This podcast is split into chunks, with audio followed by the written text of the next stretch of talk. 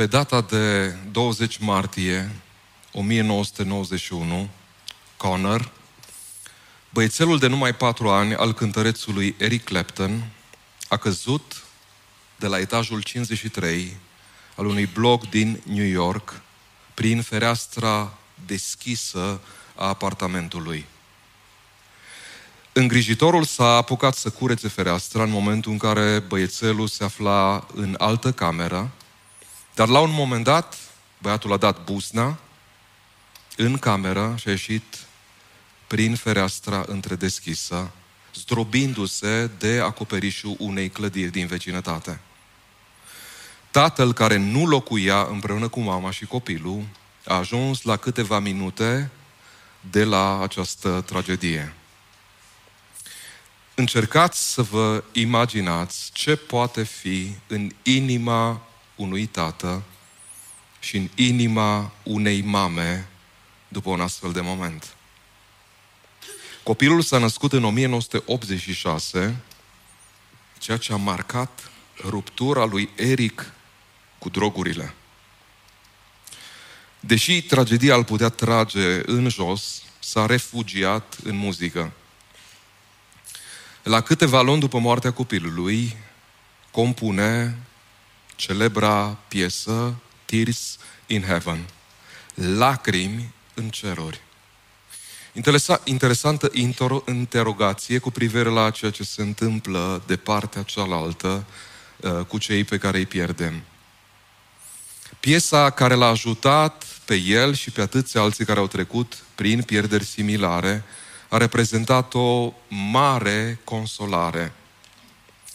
Un cânte care, în mod paradoxal, n-a fost gândit pentru publicul larg. După cum uh, mărturisea chiar Eric Clapton. Vedeți, ceea ce îi cel mai personal devine și cu cel mai mare impact la nivel universal. Citez, am scris acest cânte ca răspuns la întrebarea pe care o purtam în suflet după moartea bunicului meu. Observați cum anumite amintiri se redeschid în momentele de durere. Oare ne vom revedea? Asta a fost ceea ce m-a ținut viu în cea mai întunecată perioadă a vieții mele. Când încerc să mă întorc în timp la acel moment să-mi reamintesc, atenție la exprimarea lui, oceanul de anestezie totală în care mă zbăteam, mă cuprinde teama. N-aș vrea să mai trec niciodată printr-un astfel de moment. Acest cântec, împreună cu încă vreo două, nu intenționau niciodată să devină publice sau să ajungă la publicul larg. Ele au fost însă cele care au mă ajutat să nu o iau rasna. Mi le-am cântat mie, din nou și din nou, modificând sau perfecționându-le, până când ele au devenit parte din ființa mea. Oare ne vom revedea? Oare mă vei recunoaște? Cum ar fi ca după o asemenea tragedie, unul dintre cei mai buni prieteni ai tăi să vină și să spună că a păcătuit. Dacă fiii tăi au păcătuit, ăsta era în primul discurs al lui Bildad, i-a dat pe mâna păcatului. La a doua luare de cuvânt, nu contenește să învârtă cuțitul în rană. Iov 18 cu 19. Amintirea lui este ștearsă de pe pământ. Nu mai are nici un nume pe întinderea țării. Nu lasă nici moștenitor, nici urmaș în poporul său și nici o rămășiță vie, nici un supraviețuitor în locurile unde au locuit. Poftim. Dacă runda întâi seamănă mai mult cu un meci de ping-pong, runda a doua se aseamănă tot mai mult cu un veritabil meci de box. De la idei la insulte. Tot mai mult interlocutorii recurg la jigniri, iar discuția se deteriorează. Iov 18 și 19, iată tema episodului de azi. Bildad și Iov reloaded, reîncărcați, revin în arena. Bildad din Șoah a luat cuvântul și a zis, când vei pune capăt acestor cuvântări? Până când o vei ține? Vei continua tot așa? Vinoți în minți și apoi vom vorbi. De ce ne consider niște tâmpiți? Sau poate preferați traducerea Cornilescu niște dobitoci. Parcă nu citesc din Biblie, ci din cotidian. Pentru ce ne privești ca pe niște vite? Oare pentru tine care te sfâși în mânia ta să ajungă pustiu pământul și să se strămute stâncile din locul lor? Dacă ai urmări cât de cât cartea Iov până aici și dezbaterile, ai senzația că intri într-un vertij, că nu mai înțelegi ce se pricepe, că nu mai pricep ce se întâmplă. Devii exasperat și derutat, parcă lucrurile nu se mai termină. Oare ce ar trebui să înțelegem noi când vedem toate aceste runde succesive de discuții dintre Iov și prietenii săi? Iată mesajul central pe care încearcă să ne-l transmită această carte. Că oamenii ăștia au trăit într-un veritabil etos, cultură a dialogului. Au știut ce înseamnă să-ți susții un argument, să construiești o idee, să intri în interacțiune cu o altă părere. Lucrul ăsta te ajută să te înțelegi mai bine pe tine și pe interlocutorul tău. E suficient să ai o privire din avion la cartea Iov și să vezi această structură repetată de trei uh, runde care nu se mai termină și asta îți demonstrează că, de fapt, coloana vertebrală, ADN-ul cărții, revelația lui Dumnezeu vine prin intermediul dialogului. Chiar dacă lucrurile rămân cumva nelucidate între Iov și prietenii săi, până și Dumnezeu în partea din 38 la 41, tot prin intermediul dialogului se apropie, se revelează.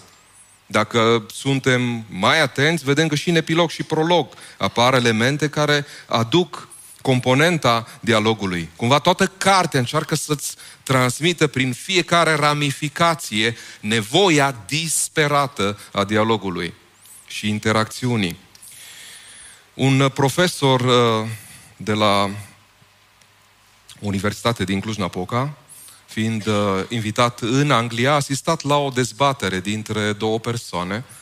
Uh, la un moment dat, cineva și-a prezentat și a susținut uh, un seminar pe o anumită temă și celălalt care a venit după el, pur și simplu i-a nenorocit toate argumentele. Și a fost atât de dur în prezentarea celeilalte poziții, încât el a trăit un adevărat șoc și se gândea în sine lui, pă, oamenii ăștia nu o să mai vorbească vac pururi unul cu celălalt. Șocul pe care l-a trăit în momentul în care i-a văzut îmbrățișându-se și în, întreținându-se uh, cordial și amical unul cu celălalt la final. Observați, în această țară, în anumite locuri, există o adevărată cultură a dialogului care Uh, știe să facă diferența dintre atacul la persoană și susținerea unui punct de vedere. Ei, asta e ideea pe care cartea Iov încearcă să ți-o transmite cu toate derapajele și scăpările la care asistăm. De ce e până la urmă atât de importantă această cultură a dialogului? Iată de ce. Nu te poți înțelege nici pe tine, nici pe celălalt în afara dialogului. Dialogul te ajută îți dă oportunitatea să te înțelegi mai bine dialogând și interacționând cu celălalt. Dar oare reușesc cei doi să se înțeleagă unul pe celălalt? Cuvintele jignitoare pe care și le aruncă, înverșunarea, argumentația pătimașă, reafirmarea josnică legată de copii pentru a doua oară, polarizarea, distanțarea, dezacordul, toate astea ne contrazic. Nu știu dacă ai remarcat, dar spre deosebire de prima luare de cuvânt a lui Bildad, care oferă alternativă cu privire la viața celui neprihănit, în discursul de față, Bildad se focalizează exclusiv pe judecată. Iov 18, 5 la 21 marchează începutul și finalul Uh, prezentării. Cu siguranță, lumina celui rău se va stinge și flacăra focului său nu va mai străluci. Ăsta e light motivul lui Bildad. Aceasta este soarta celui rău, aceasta este soarta celui ce nu cunoaște pe Dumnezeu. Nu știu dacă ai observat, singura referire cu privire la Dumnezeu apare la final, ca să își uh, întărească această poziție tranșantă cu privire la judecată și cu privire la amenințare. Ce putea să înțeleagă Iov din această predicuță apocaliptică? Putea să ignore aluziile personale, să nu se simtă vizat în vreun fel? În 1922, o tânără evreică de 21 de ani, proaspăt căsătorită, pe nume Bluma Zeigarnik, stătea într-o cafenea din Viena și observa cum chelnerii profesioniști ascultau atenți comenzi uriașe ale unor grupuri și puteau să le livreze fără greșeală și fără să noteze. Apoi vedea cum uh, chelnerii aduceau aceste comenzi și fiind întotdeauna o personalitate perspicace, Zeigarnik a intervievat mai târziu acești chelneri și aceștia își aminteau în timp ce îndulau între mese și între bucătărie absolut tot ceea ce le ceruseră clienții. Cu toate acestea, atunci când le-a luat interviu după ce își duseseră la îndeplinire comenzile, chelnerii uitaseră totul. Cu alte cuvinte, atunci când comenzile nu erau îndeplinite, chelnerii și le aminteau perfect. Iar după ce acestea erau procesate, comenzile puteau fi uitate. Ulterior, această observație a fost etichetată drept efectul Zeigarnik. El ar putea fi definit după cum urmează. Ne amintim mai bine evenimentele care nu au fost complet procesate. Zeigarnik a descoperit că în medie memorarea este cu 90% mai mare în cazul evenimentelor care nu au fost duse la bun sfârșit decât cele care au fost finalizate. Evenimentele neprocesate revin la nesfârșit, iar cele armonioase sunt date uitării. Iată ce învățăm. Nu poți spune că ai avut un dialog dacă nu reușești să auzi ceea ce gândește și simte cel de lângă tine. Pentru tine contează, chiar contează să auzi ceea ce spune, ceea ce simte celălalt când ești în dialog. Implicațiile sunt covârșitoare pentru orice cuplu și pentru orice relație semnificativă. Dacă evenimentele nu sunt procesate complet prin acord, atunci sunt reamintite și repetate.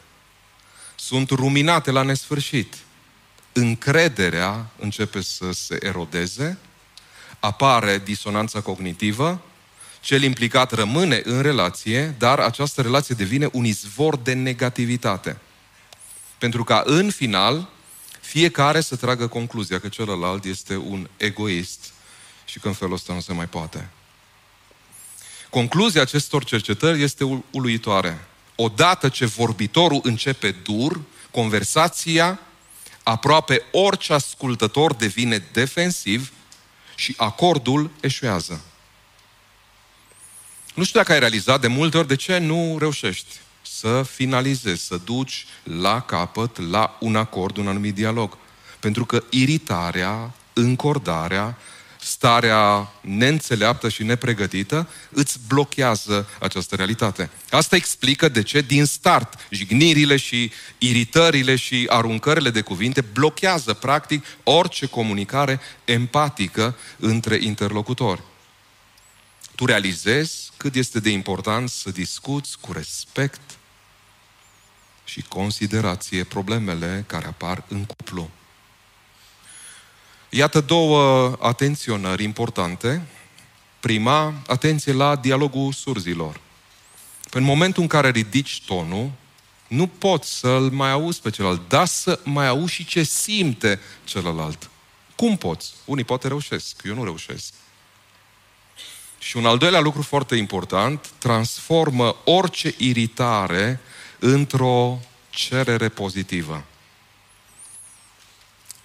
În loc să zici, nu ți-am spus să nu mai faci gălăgie când sunt în col.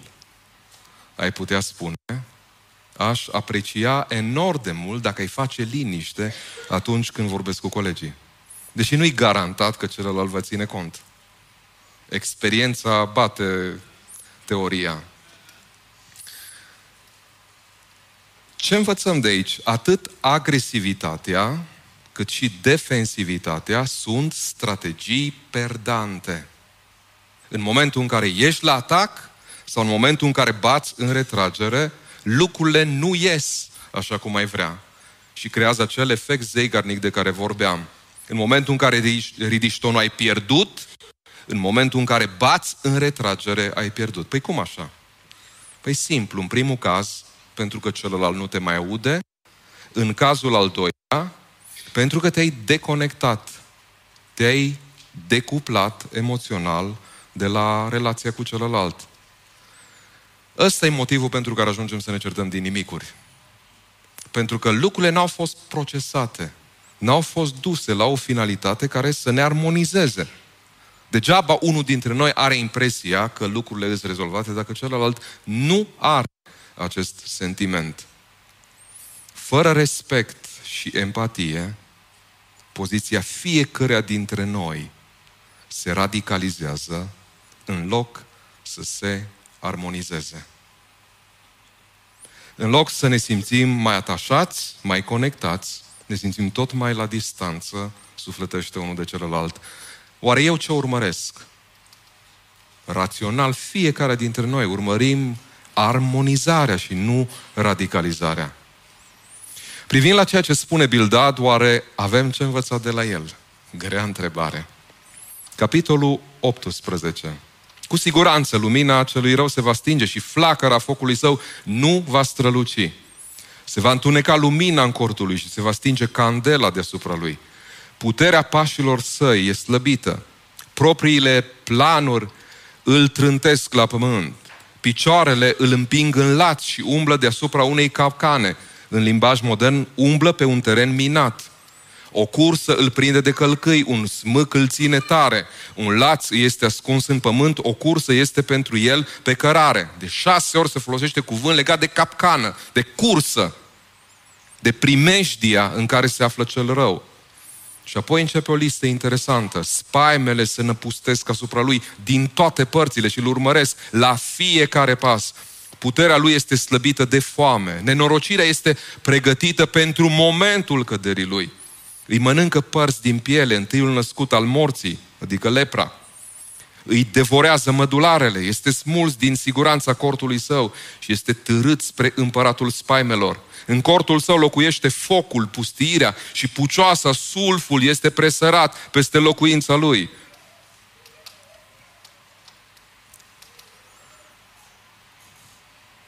Jos îi se usucă rădăcinile, iar sus îi se ofilesc ramurile. Amintirea lui este ștearsă de pe pământ. Nu mai are niciun nume pe întinderea țării. Este tras de la lumină la întuneric și este alungat din lume. El nu mai lasă nici moștenitor, nici urmaș în poporul său și niciun supraviețuitor în locurile unde a locuit. Cei de la pus sunt înmărmuriți de ziua lui, iar cei de la răsărit sunt cuprinși de groază. Aceasta este soarta locuința celui rău. Aceasta este soarta celui ce nu cunoaște pe Dumnezeu. Sunt curios ce simți, la ce te gândești în momentul în care auzi aceste cuvinte. Cum rezonezi cu ele? Asta e întrebarea când treci prin lectura biblică. Tonul amenințător, spaimele îl împresoară, clipa nenorocirii pregătită. O problemă de interpretare pe care o ridic acest text între, in, între comentatorii Scripturii este dacă soarta celor răi e îndreptată direct înspre Iov sau dacă e doar o tușă de contrast în care încearcă să-i dea un elan ca el să facă binele. Aluzia mizerabilă din nou la copii, tonul apocaliptic, atitudinea justițiară exagerată, mai ales în prezența unui om care trece printr-o asemenea tragedie. Lipsa totală de empatie. Învățătura pe care eu am extras-o de aici este aceasta. Învățătura corectă poate fi viciată de teamă, de exagerare și de iritare. Aduceți-vă aminte că prietenul lui Iov reacționează la această teamă că Iov intră într-o zonă foarte periculoasă prin felul nereverențios în care vorbește la adresa lui Dumnezeu. Și observați cum această teamă și exagerarea la care apelează și iritarea până la urmă corup acest mesaj cu privire la dreptatea lui Dumnezeu. Învățătura despre dreptatea lui Dumnezeu este una corectă.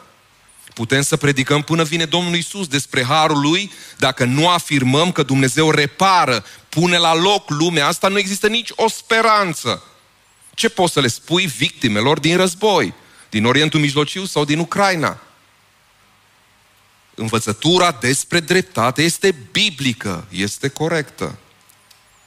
Dar chiar trebuie să vorbești despre sulf, despre lepră, despre pustiire. Chiar ăsta e tonul pe care trebuie să-l aduci în casa prietenului tău. Bildad întoarce sălbăticia împotriva lui Iov, sugerând că este autodistructivă și îl acuză că e prea obsedat de sine. Confundă dislocarea personală cu cea a Universului. Oare pentru tine care te sfâși în mânia ta să ajungă pustiu pământul și să se strămute stâncile din locul lor?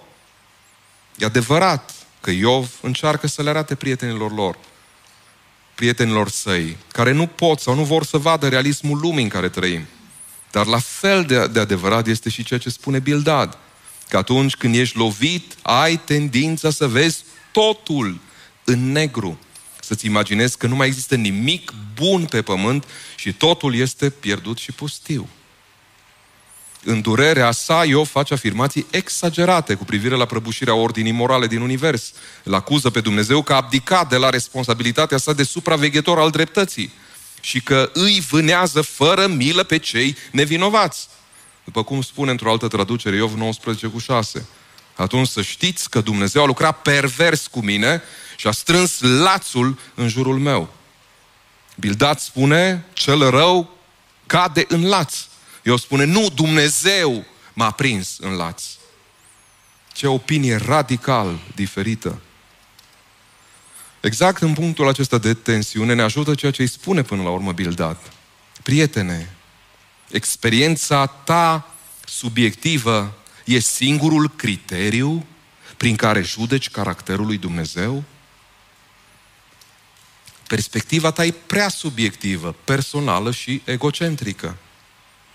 Și iată lucru care ne poate ajuta. Suferința îți poate deschide inima față de durerile altora sau îți poate întuneca priveliștea vieții. Asta de la iveală Iov în această confruntare cu Bildad. Numai că ceea ce îi spune Bildad vine dintr-o justiție retributivă în exces, fără pic de sensibilitate față de situația lui. Din potriva, acele trimiteri la copii sunt de dreptul înfiorătoare. Cei care aveți copii, nu mă vă puteți gândi, nu vă trebuie mult să pricepeți aceste aluzii atât de puternice. Am întâlnit în bisericile noastre de-a lungul anilor oameni foarte duri cu greșelile altora, inflexibili, care nu iartă nimic. Orice detaliu este taxat și încadrat cu toată severitatea. Am întâlnit pastori care pur și simplu sunt necruțători, tunau și fulgerau împotriva greșelilor și falimentelor celorlalți. Asta până când ei înșiși au trecut prin situații similare. Vedeți, uneori Dumnezeu ne face parte de har să îngăduie eșecul și tragedia, poate, în familiile noastre. Cum îmi spunea un coleg și un prieten, au zis, dacă nu ajungeam aici, eram pe un drum greșit mare lucru să te poți lumina după un eșec în viața de familie, în relația cu copiii. Și aici mai învățăm ceva, că nu doar suferința, ci și aroganța, atitudinea dogmatică, superioară, lipsită de sensibilitate, îți întunecă priveliștea vieții. Ambele aspecte sunt cu un potențial perturbator cu privire la percepția lucrurilor. Ceea ce mă surprinde este că ambii interlocutori zugrăvesc imaginea întunecată cu privire la viață. Unul din cauza răului pe care îl vede în alții, celălalt din pricina suferinței intolerabile prin care trece. Mie, cum îmi colorează percepția asupra vieții, atitudinea și experiențele prin care trec. Asta e o întrebare de bun simț pe care trebuie să ne adresăm. Iov, capitolul 19, în cea de-a doua rundă de dezbateri, toți prietenii lui Iov insistă cu încăpățânare pe soarta celui rău, în timp ce Iov îi susține mai departe nevinovăția. Bildad intervine și îl întreabă, până când vei continua să ne consideri niște tâmpiți? Până când mă veți chinui și mă veți tortura, mă veți zdrobi cu vorbe? Prietenii se simt jigniți pentru că Iov nu ține seama de ceea ce îi spun, el se simte torturat, umilit, batjocorit, pentru că nimănui nu-i pasă. Bildad spune că cel rău calcă în laț, Iov că Dumnezeu l-a prins în laț. Cu siguranță lumina celui rău se va stinge, 18 cu 5. Iată, țip, sălnicie, cuvântul în original e Hamas, violență, nedreptate și nimeni nu răspunde. Jos îi se usucă rădăcinile, sus îi sunt retezate ramurile, zice Bildad. Mi-a smuls nădejdea ca pe un copac. Și rețineți în uh, fundal referirea pe care o face în discuția cu Țofar, în care spune un copac și tot mai renădește că dă lăstari. Iov este acuzat, avertizat că mânia lui e autodistructivă, că poate ajunge sfâșiat de propria ei mânie. Răspunsul lui este că ei împreună cu Dumnezeu îl urmăresc cu ferocitate. Ei se simt jigniți, el se simte hăituit. De ce mă urmăriți ca Dumnezeu și nu vă mai săturați de carnea mea? Nu știu ce anume simțiți atunci când citiți Iov 19. Dar imaginea este una debilitantă. Urmărit, prins în laț de Dumnezeu, asediat, împresurat, hăituit, vânat. Toate unitățile de elită au pornit împotriva lui, fără nicio șansă cu sinele țândări, torturat, umilit, bagiocorit, zdrobit de prieteni, abandonat de rude și lista continuă de oameni, disprețuit de sclavi, stârnește repulsie soției, luat în râs de copii. Ce imagine dezolantă! Ce ar trebui să auzim noi după această lectură? Iată lucru care ar trebui să ne dea de gândit. Sentimentul de singurare în suferință poate fi absolut copleșitor. De multe ori nici măcar nu realizăm cât de grea este această povară a însingurării în care oamenii nu-L văd pe Dumnezeu și tragedie atunci când nu găsesc nici măcar un punct de sprijin în jurul lor, în situația prin care trec. E atât de greu să te simți invizibil într-o comunitate. Dar atunci când treci printr-o tragedie, nici măcar unul să nu îți transmită că te înțelege și că ți este aproape. C.S. Lewis face o diferențiere ingenioasă în anatomia unei dureri între mâhnire și durerea fizică. Uitați ce zice.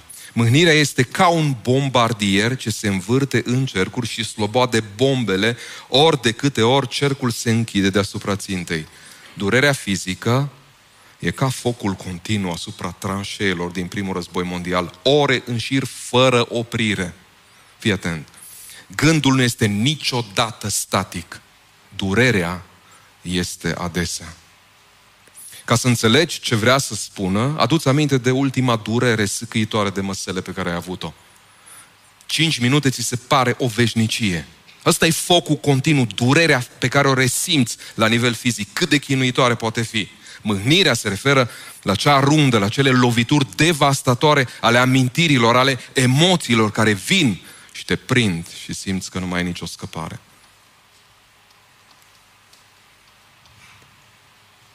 Ce facem noi într-o astfel de situație? Tendința noastră de a oferi sfaturi oamenilor care trec prin suferință poate face mai mult rău decât bine.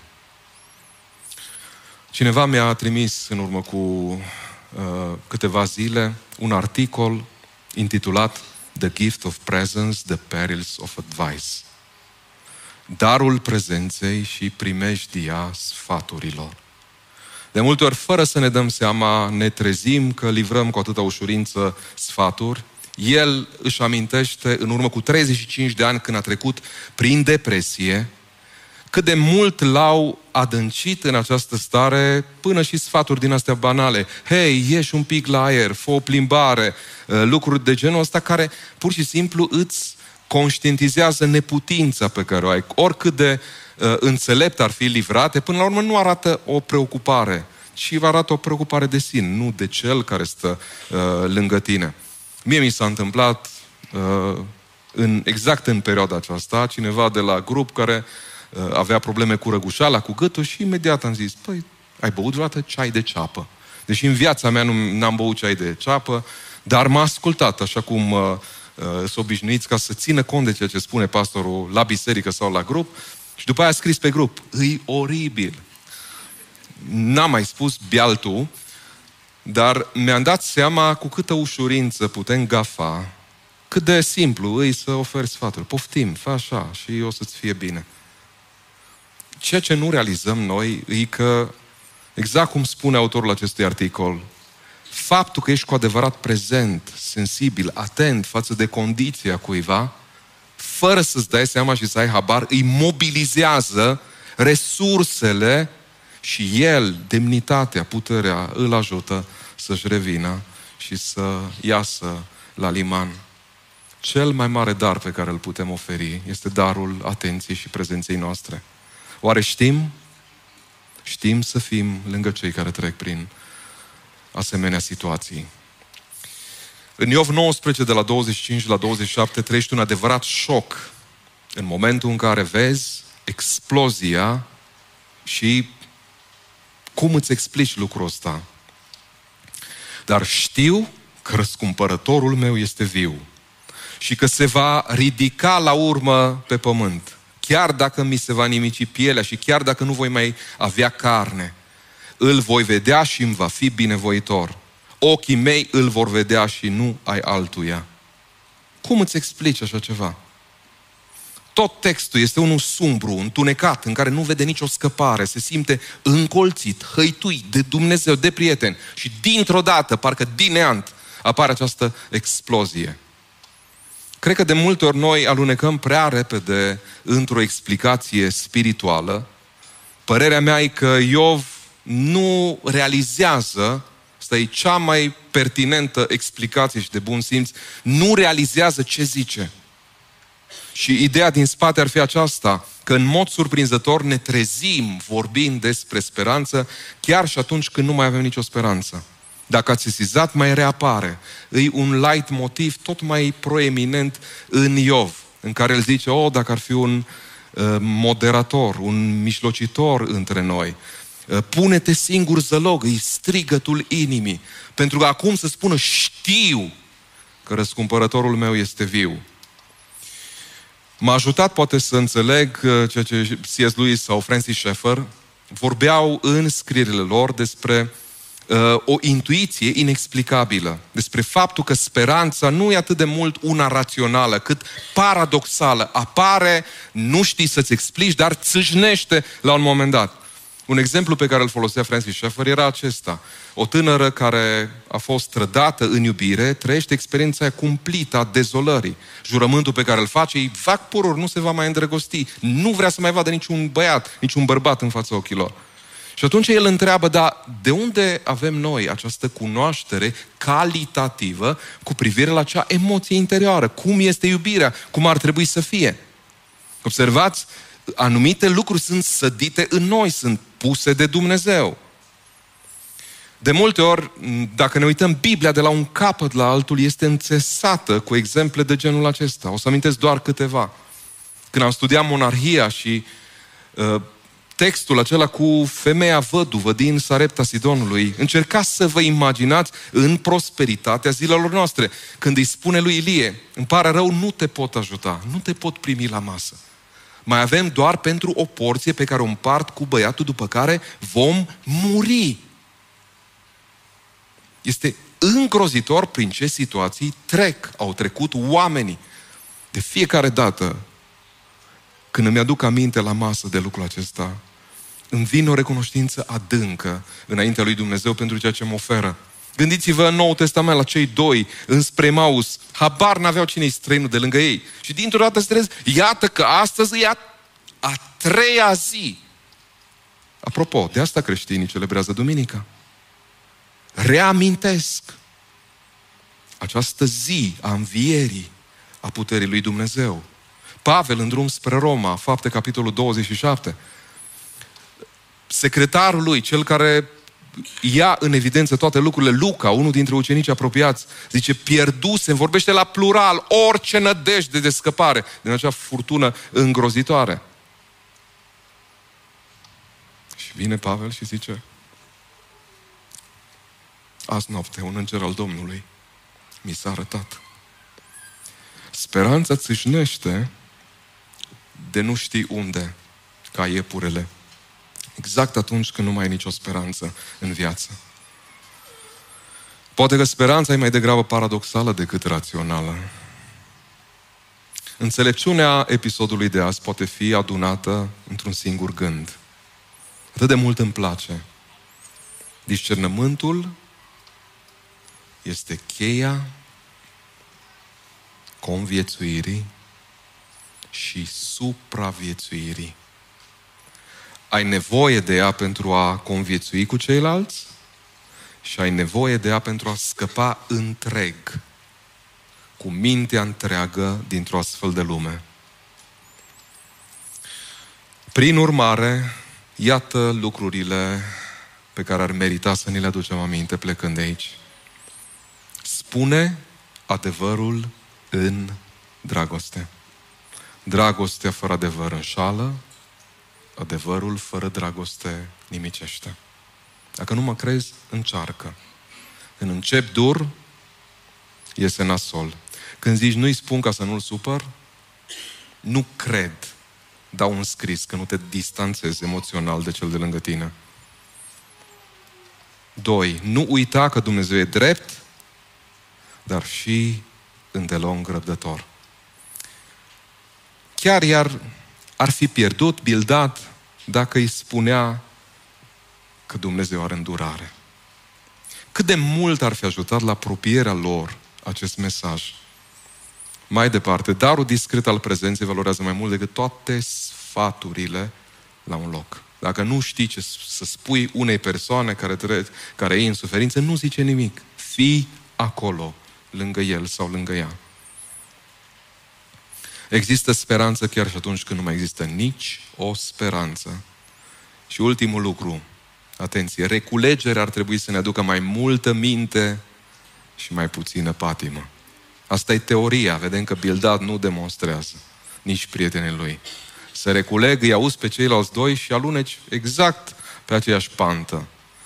Indignarea până la urmă ne poate face mai buni sau mai răi mai rațional sau mai ridicoli, mai umani sau mai inumani. Indignarea ne poate trezi sau ne poate ameții în răi. Aceasta e concluzia episodului de azi.